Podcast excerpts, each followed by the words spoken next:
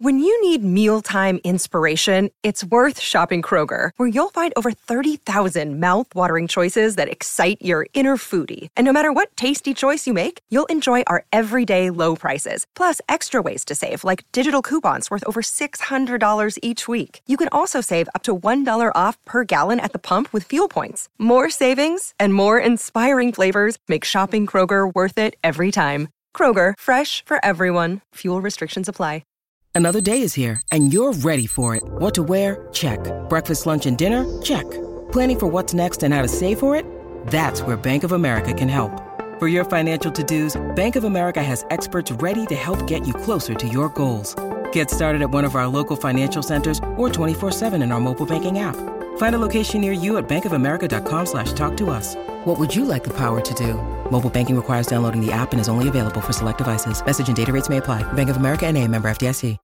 This episode is brought to you by Shopify. Whether you're selling a little or a lot, Shopify helps you do your thing, however you cha-ching. From the launch your online shop stage, all the way to the we just hit a million orders stage. No matter what stage you're in, Shopify's there to help you grow. Sign up for a $1 per month trial period at shopify.com slash special offer, all lowercase. That's shopify.com slash special offer. Welcome to the New Books Network. Confounding, exhilarating, and contagious. Emotions matter, and so does applying emotional intelligence. Welcome to Dan Hill's EQ Spotlight, the podcast where emotions rule. Whatever the topic, how do hearts and minds collide? Find out with your host, a college professor turned globe-trotting EQ entrepreneur. His mission? Each week, Dan joins prominent authors in decoding how emotions drive outcomes and make people tick. Now, on to the show. Hello, everyone, and thank you for joining me for the 109th episode of my podcast, Dan Hill's EQ Spotlight. The series appears here on the New Books Network, which has as its motto, sharing knowledge so people can thrive. Today's topic is What's Your Listening Filter? I'm joined by Jimena Bengoechea. She is the author of Listen Like You Mean It Reclaiming the Lost Art of True Connection. The publisher is Portfolio Penguin. Jimena is a user researcher, writer, and illustrator whose work on personal and professional development has been published in Inc., The Washington Post, Newsweek, Fast Company, and elsewhere. Her career has included positions at Pinterest, LinkedIn, and Twitter. Welcome to the show, Jimena. Thank you so much for having me. Absolutely. So, uh, give us a brief overview of the book. What's it about?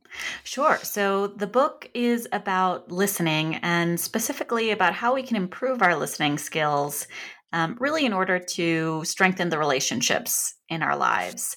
And I wanted to focus on listening because I think often when we think about conversations, we're really focusing on our side of the story, how to tell an interesting story, how to persuade someone or negotiate. Those are things that culturally we tend to focus on. Um, but when we leave out that other side of listening, we're missing a really big opportunity to get to know someone and to understand them. And ultimately, all the things that opens up, like collaborating better and just relating better to other people. Um, so that's really what the book focuses on. No, no, I, I love that. Um, I think it's really important. One of my favorite cartoons is from the New Yorker, where two women are talking and one says the other. But enough about me what do you think about me? exactly. And, and, and I, think we, have all been in that kind of conversation, and uh, it can get really taxing and quickly, and you and you're not learning much because you already supposedly know yourself. So, um, speaking of the the show's uh, title, which is "What's Your Listening Filter," I'm curious. At one point in the book, you talk about listening modes: uh, the pivoter, the distractor, the withdrawer, the explorer. Uh, first, you probably have to explain those four terms, but I'm also curious what do you think is your default listening mode at times? Sure. So, just to preface, what I mean by default listening mode is really that there's this kind of natural filter that we're coming into conversation with. And we each have this mode. Um, and it's usually informed by our early relationships, our personality, um, and it's just the way that we relate in conversation through listening. And so there's no mode that's better or worse than the other. It's really about learning when a certain mode is called for.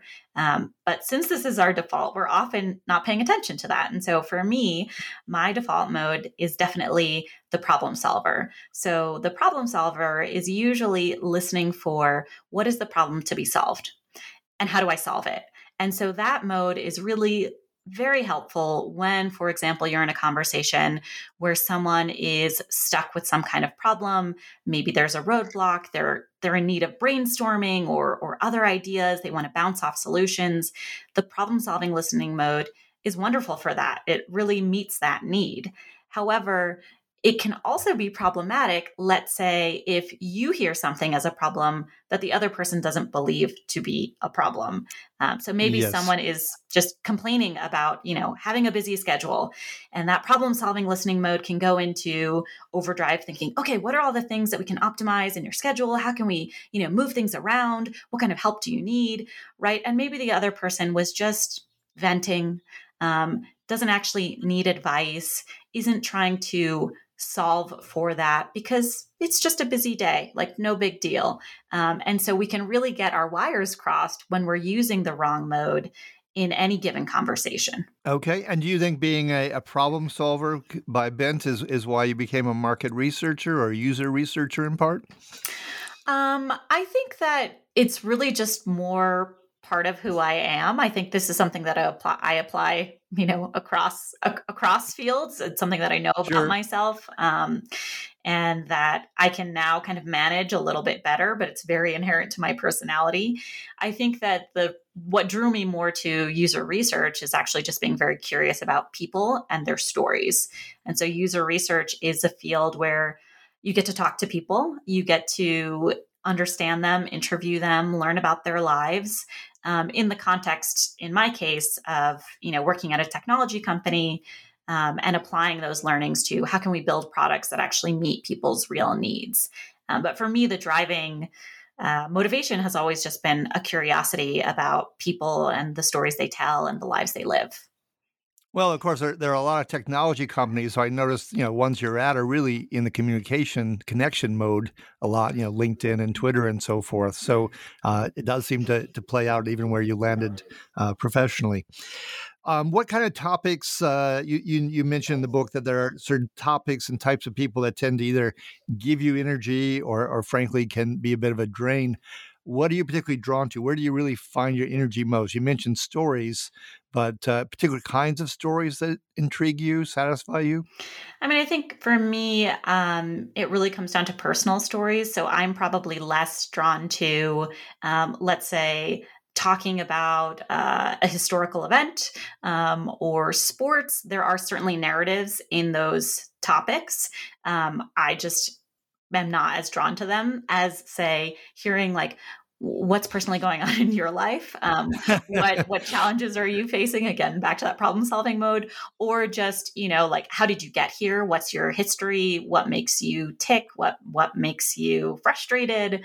Um, and so for me one of the things that I, I have to work on and i think many people have to work on you know we all have these areas that we're more or less interested in where you know it's very easy for us to tune out. So for me if someone starts talking about the super bowl i can very easily kind of like shut down. Um, and i have to be aware of that and find a way into the conversation um, that i can remain curious in. And so knowing that for me i'm so interested in those personal stories you know if someone's talking about sports i'm going to be more interested in asking questions about like the team dynamics and the personalities and the coaches and that side of things, the people side of things, more than say the score of the game.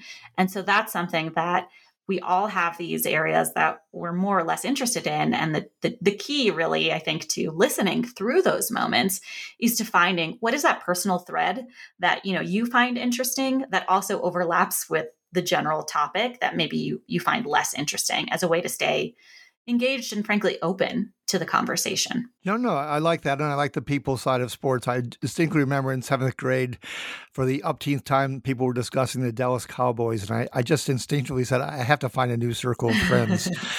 and uh, off down the hallway of junior high school, I went until I, I found a, a, crowd that was going to work a bit better for me, frankly. Um, and I, I, know when I'm on business trips, I like listening in on the conversations to a degree, not trying to eavesdrop exactly, but I'm always struck by how two women or a group of women are much broader in their topics sometimes, quite honestly, than if it's guys who very naturally, it seems to me, default to politics, sports, and maybe finance. And um, they don't get to the personal stories nearly as much in my observations. Do you do you think that's true from your your own days? I would say that that that culturally feels relevant, particularly for Americans, of the sort of um, bonding among men over activities um, rather yeah. than personal histories.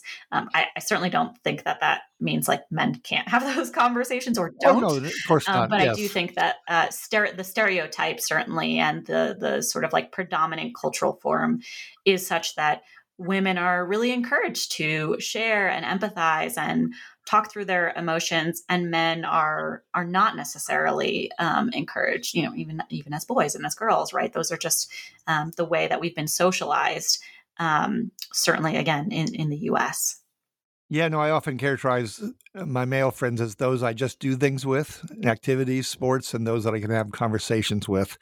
And, it, you know, not everybody you can have the conversation with uh, of the male variety. It's just how it happens sometimes. I want to go back to uh, something you mentioned in the book, which is one of the problems that occurs sometimes for researchers is they seem just a little too eager to uh, quote unquote go through their script, go through their discussion guide.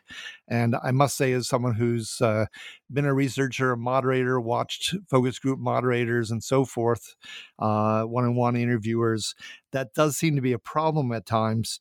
What what have you seen ways to kind of break that logjam or that instinct just to stay with the straight and narrow? Because I agree with you that curiosity and being an explorer is really essential to learning, growing, and getting to optimal outcomes. Well, I think one of the there's a couple of causes of you know why do we cling so tightly to that script. I think part of it is um, maybe uh, lack of confidence or you know especially when you're new in your career you think okay this is how this is done and um, sometimes we concentrate so much on that that we forget to give space to serendipity um, and learning things on the fly um, so some of it i think is just managed over time, right, as you're in that role. Um, but other parts of it, I think, can happen, for example, when we, let's say we have a lot of expertise in a topic. Um, we may come into a conversation thinking, well, I know most of what there is to know. And so I'm just going to ask these specific questions um, and get those very specific answers and move on. It's kind of a, it's in an interesting way, it's kind of a closed box, right? It's like we know a lot. And so we're only trying to fill in these little pieces of the puzzle. Uh, but no, that's, that's what happens there though is that you know when we come in with these very strong preconceived notions or ideas or expertise um, we're really limiting what the other person can contribute. We're actually confining them to exactly what we want to hear. And so it's really about coming to these conversations from a place of humility and positioning yourself not as the expert, even if you do have quite a lot of expertise and domain knowledge, but positioning yourself instead as a student and thinking, what can I learn here? And also, what else can I learn here? Again, especially if you're an expert I'm sure there's a lot of things that you know, but what else? What else might there be um, that you can learn? And why might this be per- this person be responding in this way, or why might they be approaching the topic in this way? Um, I think those are all questions that you can um, not necessarily ask out loud, but kind of have in the back of your head that help expand a conversation. Yeah, no, widen the lens. I, I, admit I'm also concerned sometimes that part of what they want to hear is something that's just positive. I remember one time observing a interview someone was conducting with a doctor, and the doctor wanted to go into why there was some shortcomings, frankly, in the marketing campaign for a particular drug that was being prescribed, and the person was just shut down, wasn't allowed to go there. Um, I think maybe the researcher was afraid of uh, displeasing the client listening in the back room. Uh, have you had situations like that, and have you used your knowledge to try to still widen the lens, but uh, keep the whole thing, I guess I'll say, viable? certainly power dynamics like that can put pressure um, on a yeah. researcher um, but it's really important to set those aside as as often as possible um, you know i like to say when i'm going into an interview with someone um, I tell them I'm like neutral Switzerland. So I'm not, you know, I'm, I'm not here to judge anything that they've said. There's no right or wrong answer. Um, I try to really reassure them that, you know, I'm, I'm kind of a blank slate ready to receive what they have to say, um, good or bad. And I tell them I want to hear it all. Um, and that's really important for me to say to the participant to help them open up and for them to understand that they don't have to perform for me in any way. They don't have to be sunshiny and give me only good news. Um, in fact, I want the bad news. It's also important for the back room to hear. So, for my teammates to hear and be reminded of what is the purpose of the session. We're not trying to um, confirm a hope. if that happens, that's great. But the goal is really to learn with an open mind um, rather than to kind of back somebody into a corner into saying like yes this you know app you've designed is is wonderful because it's frankly yeah, it's, not perfectly, useful perfectly fine. right? Yeah. Mm-hmm. Look bumble knows you're exhausted by dating. All the must not take yourself too seriously and 6-1 since that matters and what do i even say other than hey? Well that's why they're introducing an all new bumble with exciting features to make compatibility easier starting the chat better and dating safer. They've changed, so you don't have to. Download the new Bumble now. This episode is brought to you by La Quinta by Wyndham. Your work can take you all over the place, like Texas. You've never been, but it's going to be great because you're staying at La Quinta by Wyndham. Their free bright side breakfast will give you energy for the day ahead. And after, you can unwind using their free high speed Wi Fi. Tonight, La Quinta. Tomorrow, you shine. Book your stay today at lq.com. Well, I, am sure you're you're the ideal researcher because I, I, yeah I've read your book. I, I believe. Um, I was also interested as I was reading the book. I got to chapter ten. I have to think this is the reason why a lot of people would read the book because chapter ten is devoted to what you call difficult conversations. So the book is enjoyable and informative, but if one's merely having a conversation with the checkout clerk in the grocery store, that may not be as big of a driver as trying to tackle some of these difficult situations. So let's go into a few of them in the time we've got left. Uh, be curious to see, you know, obviously every situation's different, but maybe there's a particular instance that comes to mind and a, a tip or two as to how to handle a situation. So we'll, we'll just try these, and if some don't work for you, we can we can move on to another variation of a difficult conversation. So so one is of course the the boss subordinate because you just mentioned power politics or power dynamics and clearly, in that situation, there's an imbalance of power.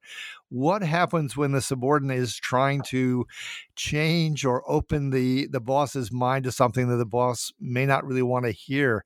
How do you make that kind of conversation work?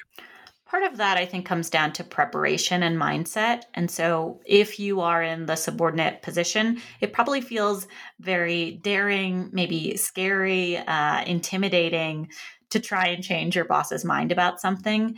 And in many cases, we'll often shy away from having the conversation to begin with, or we'll kind of set it up in a way where um, where where we're already putting ourselves in a position of a disadvantage. You know, maybe it's being overly self-deprecating or you know oh this is just a silly idea right the kind of setup that um, really isn't going to help your case. And so I think if you're in that position, just remembering um, to humanize the other person. So doing your best to mentally kind of strip away the title and experience of the other person. Obviously, you're still going to show respect, but really taking them off whatever mental pedestal you've put them on. And remembering that at one point they were in your position um, earlier in their career, um, I think can help to, again, sort of just equalize things just a little bit um, as you go into that conversation. And I think if you're in the position of power, then doing your best to equalize things as well. So maybe that includes acknowledging, you know, I know I'm so excited to hear your thoughts. I know I'm the boss, and that can be kind of intimidating. But like I'm, I'm here with an open mind, um, so you can say that out loud. Um, you can also share maybe um, your experience uh, when you were at that stage of your career. I remember how hard this was to do. Something that really acknowledges the other person's position and also, you know, demonstrates a willingness to be vulnerable and invites the other person to be vulnerable as well. Um, so it really is, when we're talking about that kind of power dynamic, it really involves both people doing what they can to get to more even footing. Oh no, I, I like that answer. Uh, it's a very even answer from both sides, and, and particularly for the subordinate, not setting themselves up to be readily dismissed. I think I think that's really important. Um, another situation. So, uh, unfortunately, the couple's divorced. There's kids involved. Uh, they're both insecure because they want uh, the children to, you know, like them and not exclude them, maybe even favor them. So you now kind of have a competitive relationship, and the conversations are fitful and occasion and full of probably plenty of stress. How does one keep the temperature down and, and manage to constructively move through uh, talks about uh, child rearing?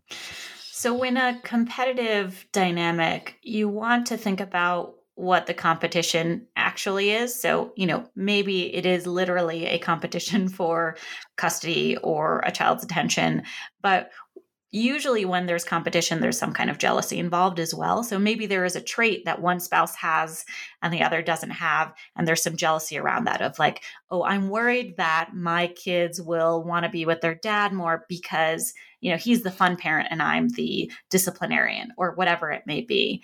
And i think identifying that can help us kind of go into the conversation with a little bit of a clearer head. Um, and also frankly especially in this situation of there's there is a partnership even if it is you know formally broken via divorce it's still a, a co-parenting situation um, to be able to come united to those kids and to be able to acknowledge what the other spouse does really well you know? So if there is something that you're slightly jealous of to say oh that's a strength that your dad has and you know he's going to keep doing that and here's what i'm going to keep doing um, i think can can shift it from we're going against each other to okay we we we don't always agree but the other person also has you know great qualities and in fact that may be part of the competition um, and that's why we want to present as as a united front. Okay, well, that's good. A, a, spirit of generosity as opposed to being threatened by that that strength or that attribute of the other side. Um, you mentioned the book, and you'll probably have to explain this to listeners, but you call it, I believe, the family systems theory. And I was interested in applying that in situations, for instance, where uh, you know the parents uh, quite elderly and a child's trying to step in and help with healthcare issues and maybe even the estate. So there's a, I think you call it re- regressive relationships where it's easy to fall back into something much earlier in life where your interactions were different than your station in life now. Uh, given all of that, the regressive relationships, the family systems theory, what's going on there and uh, how one might navigate that well? Well, usually what's happening there is that we have these roles that we grow up with. So maybe in your family, you were, you know, the jokester who always brought levity to a difficult situation or maybe you were uh, you learned to withdraw in in a family discussion um, whatever that was for you um, usually we we return to that. So so maybe now as an adult in in a different relationship you know you don't hold those things but as soon as you go home you realize oh my goodness i am doing the sullen teenager thing um, and i never do that you know with my friends. Um, so that's that's really what we're talking about when we're talking about regressive relationships. They pull you back to a previous version of yourself which may not be helpful um, and which can often raise the stakes on these kinds of conversations. And so i think in in this case one realizing that that's what's happening um, maybe even trying to anticipate that beforehand of okay i usually turn it turn into a kind of surly version of myself um, i'm going to watch out for that um, in the moment noticing what's happening. So i think here is where um, tuning into your body can be really useful because our emotions can manifest physically where you might notice oh my gosh i didn't even realize i've been clenching my fists this entire time or you know my chest is feeling tight and my heart is racing. Like these are all signs that you're having some kind of strong response um, often an emotional response to what's being said. And being able to hit pause i think is particularly useful um, in family conversations. It's useful in any conversation in which you're emotionally activated, but because our family is so good at activating us in this way. It's really, really useful here. Um, and that's, you know, noticing, okay, I'm having a strong physical reaction, I'm having a strong emotional reaction. I can no longer hear clearly what's being said, or, you know, I'm ready to yell, or whatever that response may be, and saying, you know what, um, this conversation is super important to me. I want to continue it, but I have to take a break. Can we come back to this in five minutes or after dinner or tomorrow after I've had, you know, a good night's sleep, whatever it may be. Um, as long as you close the loop when you are hitting pause, then it, it's a perfectly reasonable approach to say, "Oops, I'm over threshold. Um, let's let's hit pause here and come back to this." Yeah, no, you're certainly true that in a family situation, um, there's all sorts of buttons, things that get reactivated. It's really rich territory. Uh, Eugene O'Neill's most famous play, A Long Day's Journey to Night, only dared release it after his parents had passed away uh, because, you know, it had a lot of throw weight to it. Um, so maybe one last question. Your, your book is wonderful. It's got nice endorsements. Adam Grant, Seth Godin, many others. Uh, what's next for you? Uh, another book? How, how, are you out there applying your your uh, supreme listening skills? Thank you. Um, yeah, so I am working on another book, which will come out in two years knowing how how publishing works um, sure. so and that book will be about rest um, and how we can uh, rest more, why we why we don't get rest, how we can get more of it.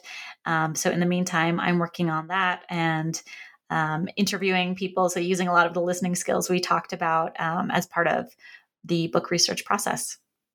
Okay, wonderful. Thank you so much, Jimena. Uh, this has been episode 109 of Dan Hill's EQ Spotlight. Uh, her book is called Listen Like You Mean It Reclaiming the Lost Art of True Connection. If you've enjoyed today's show, please give it a rating or review on iTunes. You can find other episodes by going to the New Books Network and typing in Dan Hill's EQ Spotlight into the search bar, and those 100 another additional episodes will all appear. Uh, finally, I like to conclude every episode with an epigram, something hopefully relevant. In this case, I took one from Stephen Covey, who said, Most people do not listen with the intent to understand, they listen with the intent to reply. Until next time, take care and be well.